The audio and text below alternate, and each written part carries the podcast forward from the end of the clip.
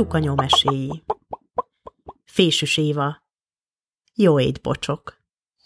Jó ét. Jó ét, Mackó mami. A medvebarlang hálófülkéjében Mackó néni minden este ezek után a szavak után borított ibolyelevelet a János bogárlámpára, hogy három bocsa hamarabb elaludjék. Azok pedig minden áldott este ilyenkor kezdtek élni, mintha egész napi erejüket és virgontságukat most arra tartogatták volna. Látszólag engedelmesen ráhúzták a moha paplant a félfülükre, de a másikat szabadon hagyták, hogy hallják, mikor lépi át Mackó mami a hálóbarlang küszöbét. Abban a pillanatban elkezdődött a huncutságok sorozata, hol így, hol amúgy, de a cél mindig ugyanaz volt. Húzni az időt, hogy ne kelljen még aludni. A hét minden napjának estéjére tartogattak valami csalafintaságot. Hétfőn Dörmi szólalt meg, mielőtt Mackó mama átlépte volna a küszöböt. Én nem kaptam puszit. Már hogy ne kaptál volna, kisfiam? De én egyel kevesebbet kaptam, mint Brumcsi. És hozzátette szemrehányó tekintettel. Megszámoltam. Még a szája is legörbült. Mackó mamának sürgősen igazságot, azaz, hogy pótpuszit kellett osztania, de addigra már a másik két bocs is lerúgta a paplant, és körülugrálta. Én is kérek még, én is keveset kaptam. Mire vége szakadt a nagy cuppogásnak, hízelkedésnek, kilencet kakukkolt az óra.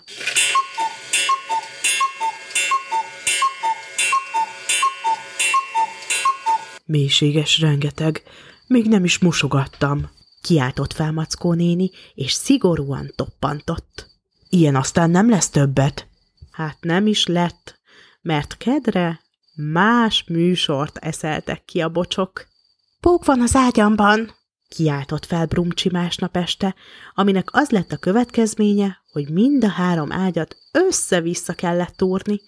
A pókot természetesen nem találták, hiába bizonygatta Brumcsi, hogy nagy volt és fekete, de mire vége lett a hajcihőnek az óra, tized kakukkolt.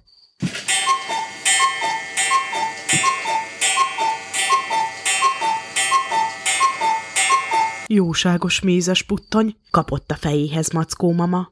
Még ezután kell kimostom a mackó nadrágotokat. Szerdán Dörmi kért vizet elalvás előtt, és negyed óra múlva Brumcsinak száradt ki a torka, valamivel később pedig Lomposka akart egy nagy pohár harmat vízért elepedni.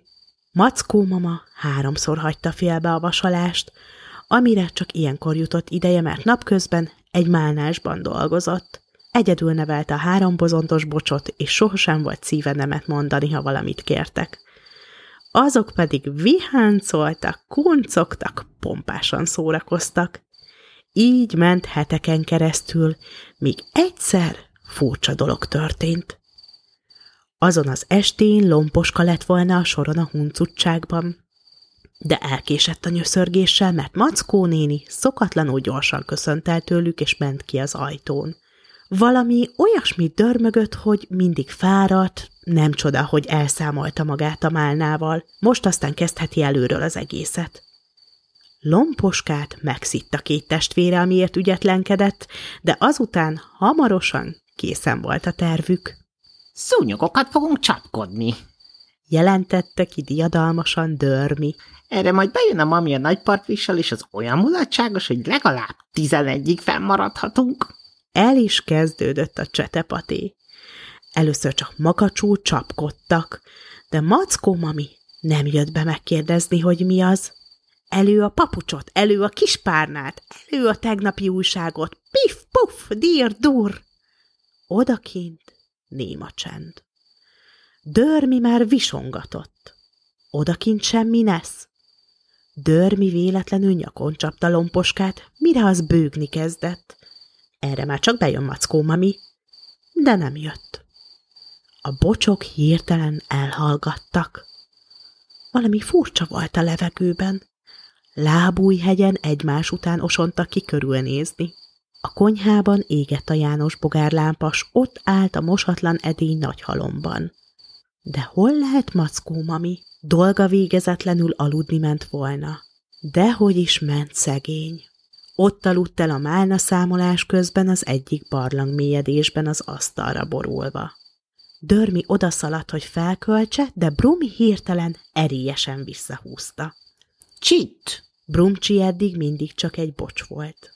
Fáramászó, mézet torkoskodó huncott kölyök, mint két öccse, de most hirtelen egyszerre úgy érezte, hogy ő okosabb. Okos és jó mackó lány, akinek ilyen esetben ki kell találnia, hogy mi a teendő. Lomposka ráásított. Igazad van. Gyerünk mi is aludni. Nem addig öcskös, hiszen tizenegyig fenn akartál maradni. Most már minek? kérdezte Dörmi. Mulatság úgy sem lesz. Dehogy nem. Emelte fel a hangját Brumcsi, de csak annyira, hogy Mackó mamit fel ne ébressze.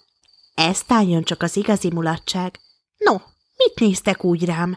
Hát olyan buták vagytok, hogy magatoktól ki sem találjátok, mire gondolok? A bocsok nem voltak buták.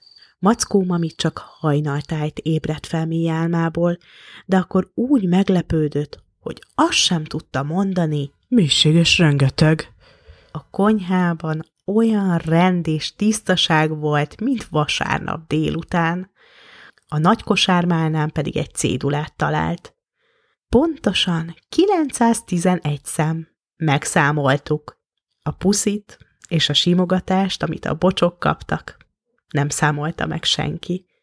De attól kezdve, ha mackó mami azt mondta este, Jó éd, bocsok. minden mackó fül eltűnt a paplan alatt, és olyan áldott csend lett, hogy még a betévet esti pilleszárnya zizzenését is meg lehetett hallani.